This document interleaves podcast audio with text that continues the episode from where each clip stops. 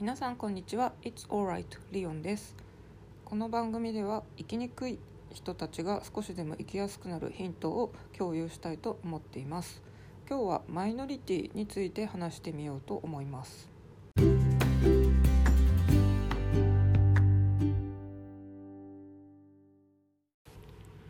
女性の生き方は4つに分かれます、まあ、既婚か独身かっていうのと子供がいるか子供がいないとかっていうので私が当てはまっているのは独身子供なしです。と独身でも子供がいるシングルマザーの方。とは既婚者で子供がいる人いない人と4つに分かれます。でですねあのやっぱり一番独身で子供がいない人があの少数派だとは思うんですけども大抵普段は同じような境遇の人とまあつるむことが多くなると思うのでそんなに意識したことなかったんですけどもやっぱりですねあの仕事しているとそれを強く感じました。私前職転職したのはまあ40代で転職してますけどもあのその年入った新入社員がこうみんなの前で挨拶するっていう、まあ、全社会議みたいのが会社であったんでそこで挨拶したんですけども、まあ、私と同世代と見える人はですね私とあとおじさん1人がいたんですけどもその人だけでしたあとはまあ多分2 3 0代の若い人たちが挨拶してました。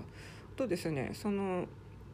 会社で私はまあ塾関係に勤めたんですけどもまあ、ある教室に配属となりましたでまあその中でも私と、ま、同世代の人はあの男女どちらもいたんですけどもこうやっぱり教育関係で子どもを、まあ、扱う仕事ですけどもコロナにちょうどなった時ですねあのうちの子どもの学校ではこういう対策をしてるっていうみんな意見を交わし合ったんですがその中で子供がいないのって私だけだったんですよね。の私の隣の席の人は30代のあの若い優しい男性だったんですけども例えばそういう私よりうんと年下の人でも普通に結婚して子供がいるっていうのがやっぱりあの社会的に一般的に普通な生き方なんだなっていうのをその時だ私だけが独身で子供がいないっていうのに改めて驚きました。私プライベートではあのピアノサークル入ってましたけどそこはですね基本ほとんどやはり独身の人があの集まってました。既婚者の方でもほとんどはやっぱり子供がいない女性ですね、まあ、男性であの既婚者で子供がいなくてピアノサークルっていうパターンはなかったですね。男性はほとんど、うん、独身ですね。女性はその子供がいないけど既婚だっていうパターンがまあ少数派ですけどあと子供がいるけどっていう人もあのいたんですけどもやっぱりちょっとですね基本独身の会だったのでトラブルが起きたりもしました。その人が練習に自分の子供を連れてきたいってなったことがあって1回連れてきたこともあるんですけどももともとですねあの大人のピアノサークルってことで一応ルールが決まってたんですよで、まあ、そういう子持ちの人が子供を連れてきちゃうとどうしてもピアノ演奏とかってあの子供がやるとみんな子供はすごいねとか可愛いねとかまあなんか子供中心になっちゃうんで避けようねみたいな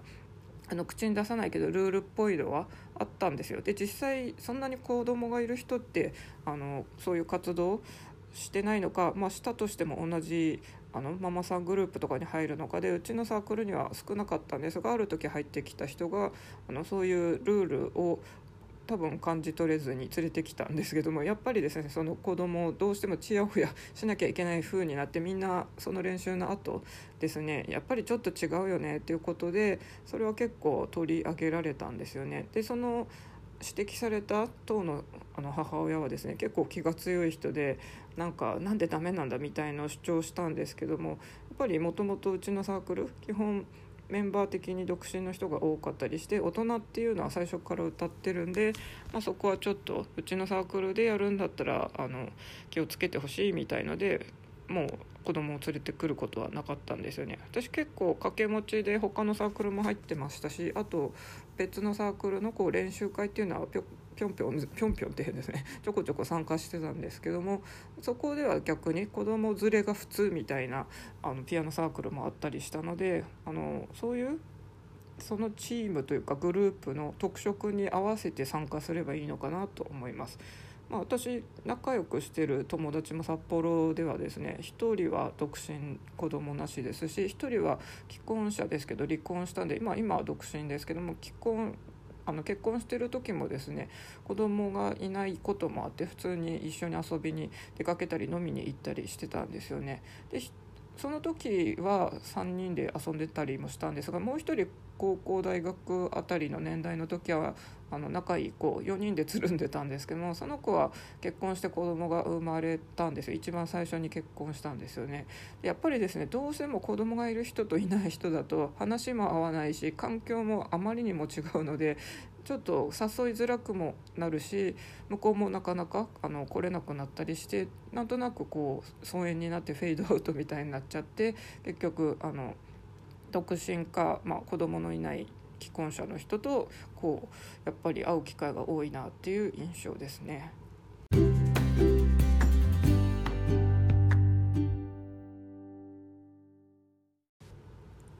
独身女性はやっぱりこう生きにくさっていうのはすごいあるんですけどもそれでもですね世の中最近だと結婚生活っていうのがそんなに幸せなものなのかっていうのは疑問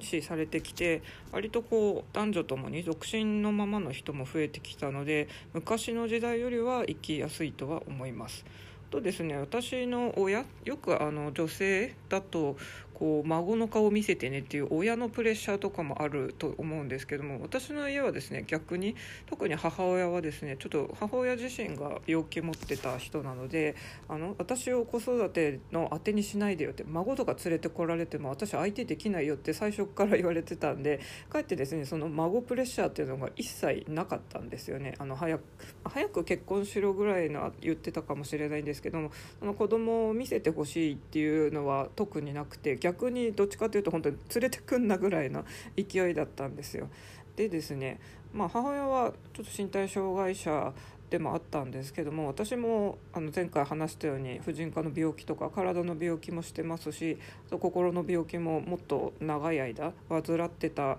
あの病気持ちの人の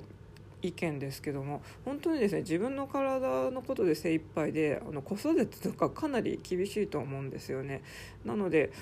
あのそういう病気持ちの人とかがあの子供を持ってしまうとちょっと大変になったりもするのかなっていう印象はあります。特にあの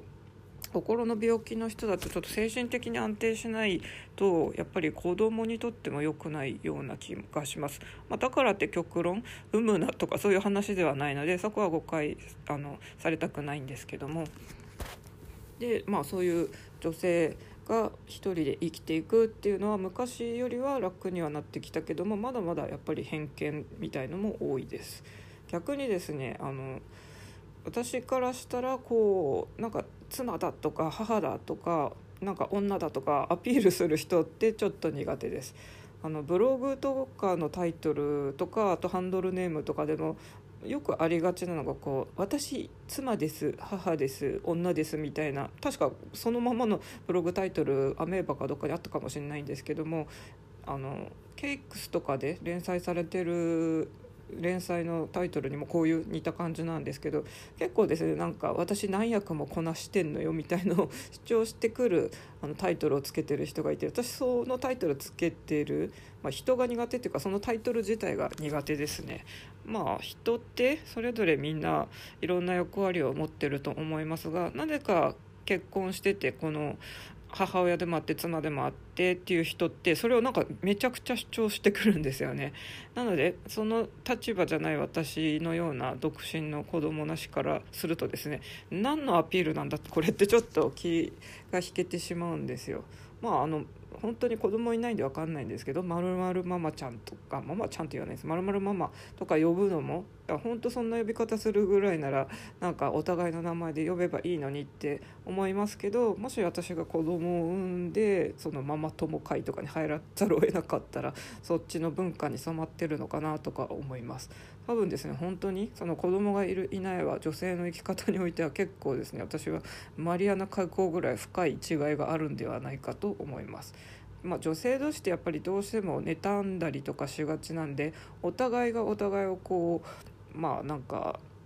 いがみ合うような気もしますけど特にあの既婚者がこう独身者をなんかバカにする風潮っていうのはですねやっぱり女性って選ばれたい生き物じゃないですかこう男性にプロポーズされたとかまあたった一人の男性に愛されて選ばれて結婚っていう法律的な制度を申し込まれたっていうのが多分誇らしいからその人たちはあの独身の人に向かってこうそれ選ばれなかったあなたより私の方が上っていうマウンティングをしてくるのかなって私は勝手に解釈してます。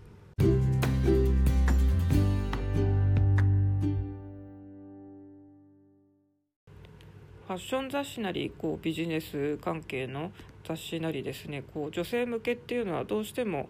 3 4 0代以降の年代向けになってくると基本は既婚の子供がいる女性向けの内容がほとんどです、まあ、これ数が多いからしょうがないですよね。売るためにはあの多いマスターゲット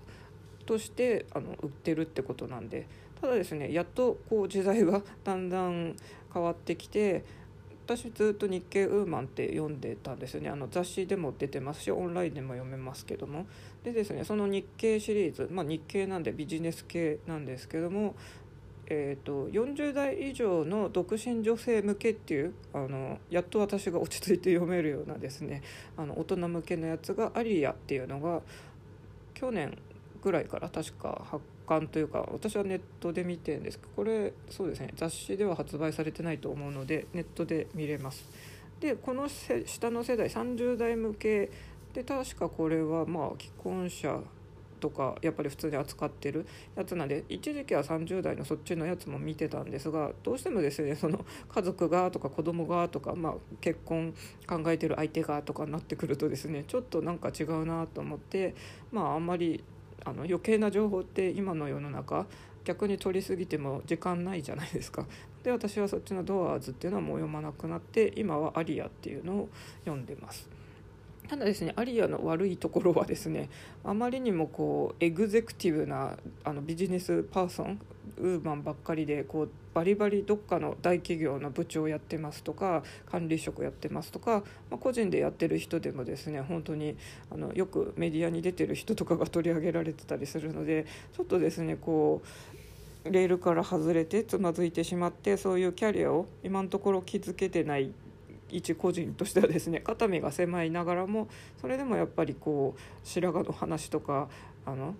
パートナーがいないけど恋愛はどうするのかとかなんだかんだ言ってパートナーは欲しいんだって話とかですね結構リアルなあのシングル女性のこう悩みとかも書いてるんで、まあ、一番ちょっと今読みやすいような気はします。ただですねちょっと本当にエグゼクティブすぎるんでもうちょっと身近な感じになればいいなと思うんですがあくまで日系なんで、まあ、ビジネス関係なんでそんなざっくばらんな内容にはまあならないんでしょうけどね。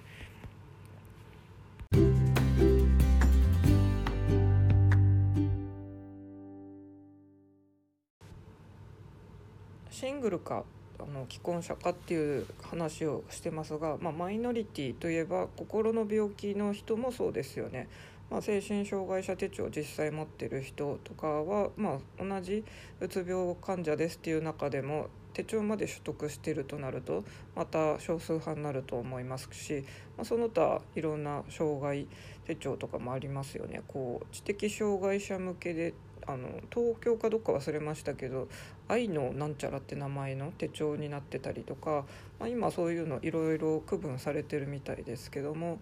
そういう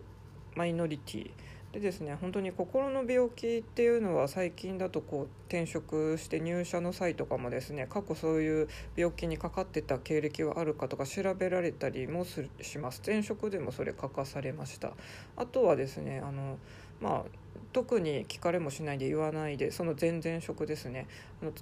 社長には告げてなかったんですけどもあのまあ、同じ塾関係でこう不登校の生徒とかで精神科にも通ってるんだっていう子もいたりしたんで私も過去通ってたことがあるんだよってこうカミングアウトして、まあ、やっぱり同じ立場だから苦しみ分かるよっていうのをちょっと共有したくて言ったんですけどもそれを聞きつけた社長がですね「え君過去そういうことあったんだ」って言って入社前に聞いとけばよかったってなんかちょっと後悔したような感じで言ってたんですよ。つまり、まあ、本来そういう人はあまりやっといたくないってことですよね。ただですね本当にこんなうつは心の風邪だっていう言われる時代になって、まあ、本当に昨日もですね芸能人で女優さん私結構好きだったんでまたまた驚いたんですけども本当にですね心の闇なんていつどうなるかわからないようなこんな 先の見えない時代にですねその体の病気では聞かれないのに心の病気のことだけ聞かれてそれでこう就職のチャンスを失うっていうのはちょっとどうなのと思います。こんなにあの働きき手が少なくなってるっていう問題になってるのにもかかわらず。でまあ前履歴書の話したと思いますけど男女各欄がもしなくなるんだったら年齢各欄もなくなってほしいですしなんかそういういろんなこう区別とか差別とかなく本当にダイバーシティ多様性のある社会っていうのが実現すればいいのになと思いますただですねやっぱりそう言ってる私自身だってなかなかこう自分と違う立場の人のことはなんか理解しにくかったりするんで本当にそこは想像力を働かしていきたいところですよね。